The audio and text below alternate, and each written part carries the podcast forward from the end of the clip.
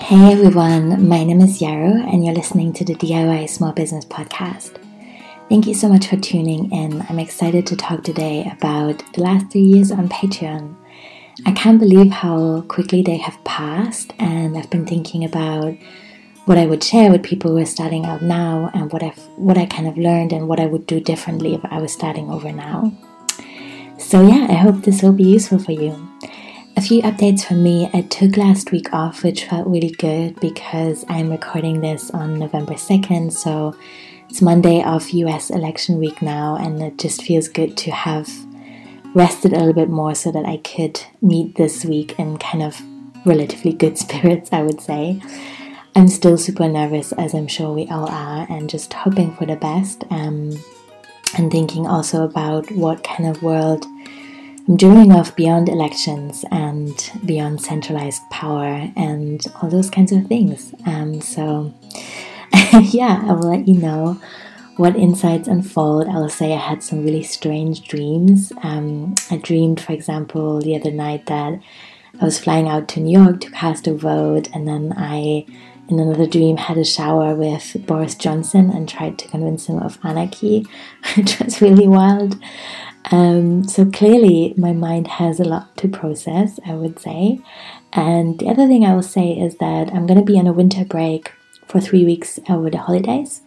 And I think I'm mainly just saying that because I want to encourage everyone who's running a small business to start planning for their own holidays as well and to make sure you're putting things in place now that will help you kind of rest at the end of the year and just honor how wild it's been. If you can in any way give yourself a break, I think that's a really good thing to do. And the the embodied business community is going to start open uh, opening again in January.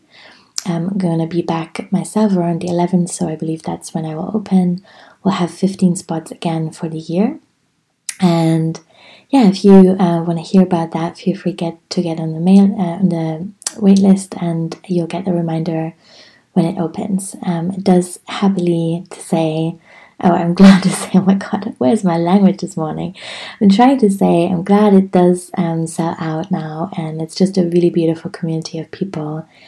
I'm glad that we can give each other so much support. We have calls live every almost every week, and there's a really active Mighty Networks community as well as a 10 module course. So I think it's a really beautiful big package with a lot of support for your small business in, I would say, the first uh, zero to five years of building it. So, let's dive into the topic for today. So, many of you have been asking me about Patreon in the last two weeks, and I really appreciate these questions and I want to keep them coming because. I enjoy making solo episodes for this podcast, and it's really great to know what people are currently working with and what they would like episodes about. So, Patreon, in case you don't know, is a subscription platform that has been around, I would say, maybe five years or something like that. Um, I started mine at the end of 2017, it must be. And uh, yeah, a few things have changed. Um, there's a there's a bunch of additional functionality. Um, you can choose, for example, between charging people monthly or per project. So, for example, if you're writing songs, you could say pledge X amount for every new song that I'm bringing out, um, or you can make it quarterly, whatever works for you. You can now also charge people for the year ahead, which is uh, quite cool. So they pay at once, you can give them a discount for that if you want. Um, but yeah, I would say that Patreon isn't perfect. Um, it has not been great historically for sex workers. Um, I don't know exactly what the situation is now. I believe there are sex workers who are very successful on Patreon. Um, but generally, I think there are limitations on what kind of content you can share on there, um, which in some ways I really think is a shame. And yeah, so that's important to say. Um, and also at the same time, I think that the Patreon model has really dramatically change the ways in which we fund DIY media. And as you know, that's something I'm really passionate about. I think it's really important that we bring stories out and hear stories out from the margins that maybe don't have a place in mainstream publishing. And I also think that this more direct interaction between people and makers has so much beautiful potential for healing the ways in which we trade with each other and learn together and kind of actively participate in the process of making rather than just consuming stuff. So that's how I feel more broadly. Patreon has over the years become a really important part of my business and it's really allowed me to be a lot more creative, a lot more spontaneous with the kind of stuff that I'm creating. And of course, it gives me a little bit more financial stability and having a regular monthly income that I can count on, in addition to kind of more project based income that I have. I'm aware of two alternatives to Patreon if you're interested in that. One is some people I've seen have just put up some PayPal subscription buttons on their site, and that saves you the Patreon fees, which is cool. Um, Patreon still um, has its own fees, which is you know its own thing, I guess. Um, I would I wish I wouldn't need to use PayPal in my business, but I do because I'm handling so many different currencies and found that even Stripe or similar solutions aren't necessarily better, but it does cost quite a bit in fees, and of course that's not great. The other alternative is called Comradery. Um, um, that comes up. Wait, let me see. It's I think it's at comradery.com and it's um, yeah a new subscription based platform that is um, co- collaboratively owned. So um, at the moment, I believe they're in a beta phase, and you can um, request an invitation and then become involved. And I think that sounds really cool, and I'm really curious to see how that unfolds. I haven't switched at this point because I have a lot of patrons already, and at the moment, if I'm totally honest, don't have the capacity to be involved with the process of kind of organizing together across the platform in a way that would feel in entirety to me. Um, but yeah, like I said, I'm interested in it and I will definitely kind of um, keep an eye out for that. So, I want to share a little bit about my story with Patreon. I started my Patreon account after two and a half years of podcasting to support Daydream Rules mainly. Um, I think this podcast that you're listening to now was really new at the time.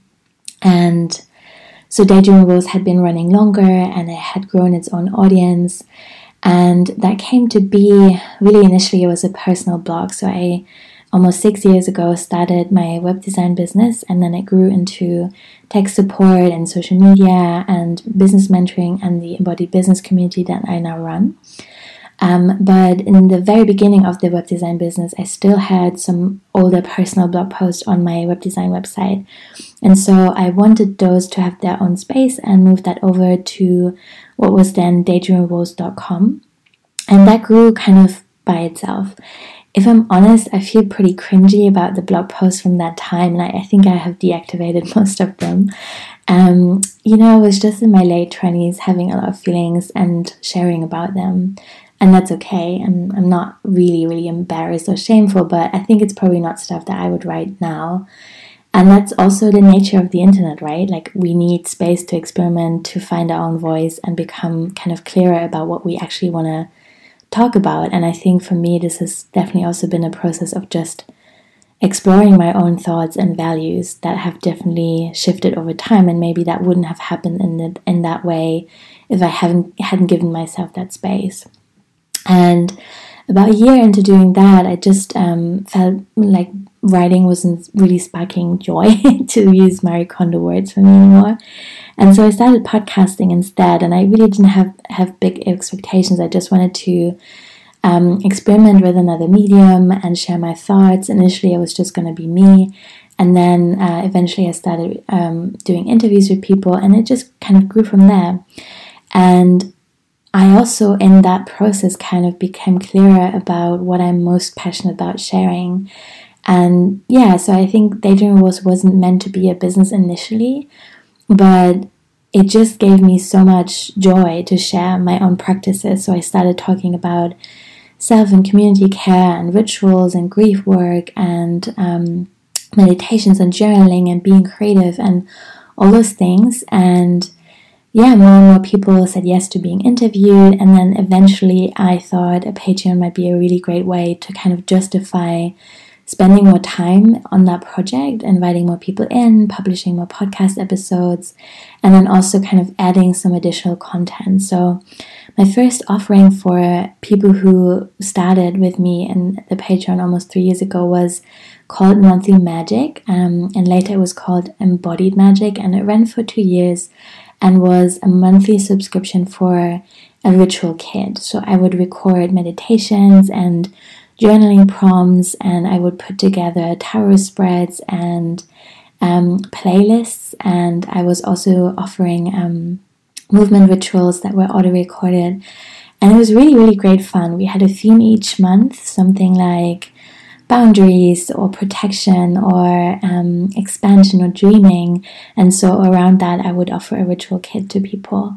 And obviously, that's a lot of content that I now have archived. Um, it's yeah, I made 24 of those ritual kits in total, and 13 of those are now in an accessible archive. So I'm no longer creating that new content monthly, but people who now become patrons, they get um, access to the 13 ritual kits that I like best, and they can access them all at once, and they can also receive an email series that's automated that kind of leads them through these 13 cycles over a year. So, yeah, that was really fun to make, and I think people are still enjoying that content and dipping in and in and out of that as as they wish and kind of needed. And um, half a year into doing that, I also recorded an online course for this business for Yarrow Digital, which was initially an eight module um, online course on building a business, and it was really kind of covering the basics like um, you know what do i even want to offer? Who do i want to offer it to? And what format is it going to be? What kind of pricing model will work for me? How do i build a website? What is branding? Um, how do i work with social media? All those kinds of big questions that we ask ourselves in the beginning and that are hard to figure out on your own. And so i wanted to kind of create a soundboard i guess um, and the course was pretty heavy also on me doing screen share videos. So I would record myself sharing my screen and really kind of show people step by step how I would set up um, stuff in the background, which um, I heard was pretty helpful for people. Um, and that course over the first six months grew into 10 modules. I kind of fleshed things out a little bit more. Um, and I invited people to uh, take part in the course and kind of receive access to it by pledging $11 on my Patreon or $11 or more. So the monthly magic was available from $3 up, so people would pledge 3 6 or $9, and then $11 or more was for people who wanted to take the business course. And now you could argue that um, like a 10 module business course and many other spaces on the internet cost a lot more than $11 and there have been definitely like a small handful of people i would say who just pledged for one month, um, you know, took the course and then kind of canceled their pledge. And I mean, yeah, I think that's just part of having that kind of setup, and I'm okay with that. Overall, I really trust people to value my time and energy and to think about whether they want to take part. And of course, I'm also not forcing people to pledge long term. And also, I understand that people's situation financially will change and that that's okay. And obviously in my business i'm thinking a lot about pricing and um, what is fair and how do we price courses especially i think is a really big and, and complicated topic. And there's so much um, there, there are big schools of thought out there i think that will say you know charging 800 for a pre-recorded self-study course is totally fine. And um, that is because it will create such change in the people doing it, and therefore you can justify that. And also, it's years of your own learning that goes into that course. And I agree with some of that, but I think it's really not as straightforward as that. And I think we need to, yeah, definitely kind of question whether we are blowing up the online course market in that way a bit. And I think the particular concerns I have with that is that a, this is only accessible to relatively wealthy people, and secondly, I think self study courses really have limitations when it comes to how we implement what we're learning and how we stay engaged. So, a few years ago, I heard that about only 10% of people who take self study courses finish them, which makes sense to me. I know myself, I've taken many courses that I haven't completely finished, and that feels shit. And I think there are definitely topics where you can kind of lit a spark for people or you can show and explain something that maybe can be implemented in a weekend. So um, my friend Sophy Dale, for example, has a course called Sales Page Love Letter, where she just shares um, at sophydale.com, Sophie with a Y, um, about um, yeah how to write a really good sales page. And I think that's something you know it's a really practical task that you can get great and straightforward inspiration and advice for, and then you do that thing. But for longer term courses that are very personal and transformative, I think sometimes we just need the accountability and support of a community or, of, an, of a teacher that is accessible. And so I think, yeah, those two limitations are what I see as a kind of side tangent. But um, I feel that I haven't, I've never regretted offering my courses um, at such an affordable price.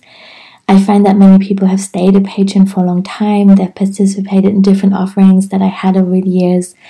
And I feel really happy about that because I think there's a mutual beneficial effect here in that people you know pledge a little bit of financial support every month to my business. And in return they get to participate in whatever they want to at the time. And we both win. I don't have to do complicated launches i don't have to do scarcity marketing where i say stuff like you have 48 hours to sign up for this thing and then it's gone forever um, and that feels good to me because i don't want to have that kind of stress in my business um, I have changed things a little bit. So, for example, with the business course that was initially part of the Patreon, it is now no longer part of Patreon and it's grown into more of a community. So, this is what it's now the embodied business community. It still has the 10 module course at the core, but it also has monthly group support sessions.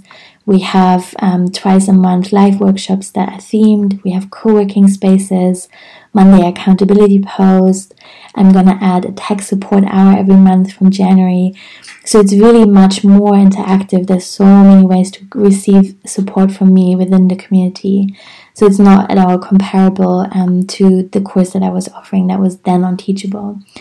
And so, yeah, I charge for that uh, per year. It costs $300. People commit to the whole year, so I'm now no longer offering people to kind of dip in and out of that because I really want like a small intimate group of people who really get to know each other and are committed for the year together to build their businesses. And I'm opening that three times a year. So that feels good to me because I think at the point where I got really excited um, about really making a community, it no longer made sense to um, yeah let people come in and out, and I also felt like $11 wasn't a fair reflection of the kind of work that I was putting into. And and that's something that just naturally evolved over time. So it didn't predict that, but I think that's, you know, to me it's a value to kind of let my business grow organically and check back with myself over time and change things as I need to, and that has worked well for me. Um, let me check my notes here really quickly. I don't want to forget sharing anything yeah, I think I will say that the the low initial prices for courses that I was offering kind of really helped me get the Patreon off the ground. I sadly don't remember how quickly it grew, but I, I think as like a very rough guide, after a year I got to about maybe 70 or 80 patrons and then um, a little bit later I reached 100 which was really great the most I ever had was, I think, 170, and then at the moment I have 150, which always fluctuates a little bit, especially around the first of the month, because sometimes pledges don't go through, and that kind of limits, you know, the count for a moment, and then people come back. Um, and that's just a, a, natural part of the process, I guess. Um, and yeah, so so shifting things over from um, allowing people to pledge to take part in the business course to kind of having that be a separate thing that people pay for um, has obviously meant that my patrons pl- uh, dipped a little bit. So because people um, chose to become part of the community long term, and then some people, you know, that is, is always the case, just were no longer finding the course useful and therefore cancelled their pledges or their financial situation has changed. And so payments kind of moved away from Patreon and Pad to uh, Mighty Networks, which is where I, I, now host a community. And that's okay as well. So, yes, I have a few uh, followers less than I had at the peak, but Um, there's good reasons for that, and I think generally, and I will maybe record another whole episode on that. And at some point, it's really good to learn to work around contractions in business and accept that that is um, a natural part as well. And like only capitalism really has this idea that we should always be growing, and it doesn't necessarily have to be like that. I'm really happy I switched to Mighty Networks. Um, the business course was initially on Teachable, and there is a functionality where you can comment on stuff, but Mighty Networks really is a space where you can facilitate a, a, community, I think, way better. It's specifically built for that purpose, and it feels almost like your own Facebook, except it's not on Facebook. And um, everyone has their own profile and can talk to each other and can attend events and share stuff. So that's cool. Um, the other thing I think is interesting is that I always invite people to consider whether they want to launch a Patreon or their courses or, or do continuous promotion. So, launching has the benefit that you have a kind of limited time of promotion in which you can go all out in a way that feels good to you and get people to sign up, versus continuous promotion can be slower and it can really um, yeah, it can really be important to think about how you're going to keep talking about your thing if your if your thing is not time limited. I had, I think, two years, uh, year three and four in my business, where I officially had like an, a launch free business module, and I just kind of uh, continuously enrolled people in the courses that I was offering, and I wasn't having launches as such. And I really found that to be peaceful and good at the time because the launches that I had tried to do before felt really stressful. I was kind of still finding my own voice. I was questioning the way things were done, and I hadn't figured out another way of doing it. And so that was the right thing for me at the time. And now I feel happy about the way that I launched the embodied business community because I open three times a year. I um, have 15 spots each time. They always sell out. I just send two emails and do a few Instagram posts um, mention it on the podcast, and that's pretty much it. So it's not a massive operation, and it doesn't have to be, and that feels good. Um, and again, that's not something that I could have predicted. I think trust is a word that really comes up for me when I think about this because you know, building the Patreon initially in the way that I did was really about trusting myself to make it work and also to trust people to not necessarily come for just one month, take all I had to offer basically, and then leave. And again, I think that's um, if if you can, and, and I understand that. I think having that kind of trust also comes from the place of privilege that I was in of having had an already partly established business to be able to take that leap. But it feels good to explore that, and um, yeah, I hope we all get the chance to do that. Um, another thing that has worked for me on Patreon is to offer temporary incentives. So sometimes when I had time in my calendar, um, and I was still promoting the monthly um, magic, for example, I would say, you know, everyone who becomes a patron this week gets a one card tarot reading from me. And I really enjoyed doing those. Um, I don't have enough time for them anymore, but I really loved them when I did them, and I think people really enjoyed that as well. Um, what I'm doing at the moment, which I really love, like oh my god, love it so much, is that I have um, so uh, okay wait wait. I'm going to organize my thoughts. So when people now become patrons at any level they get access to the embodied magic archive of the 13 ritual kits and then they get access to all my digital zines.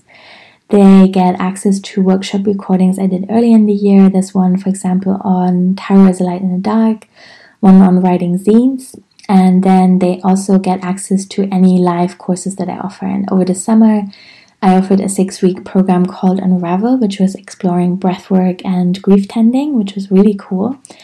Um, I think 60, 60 or 70 people signed up for the program.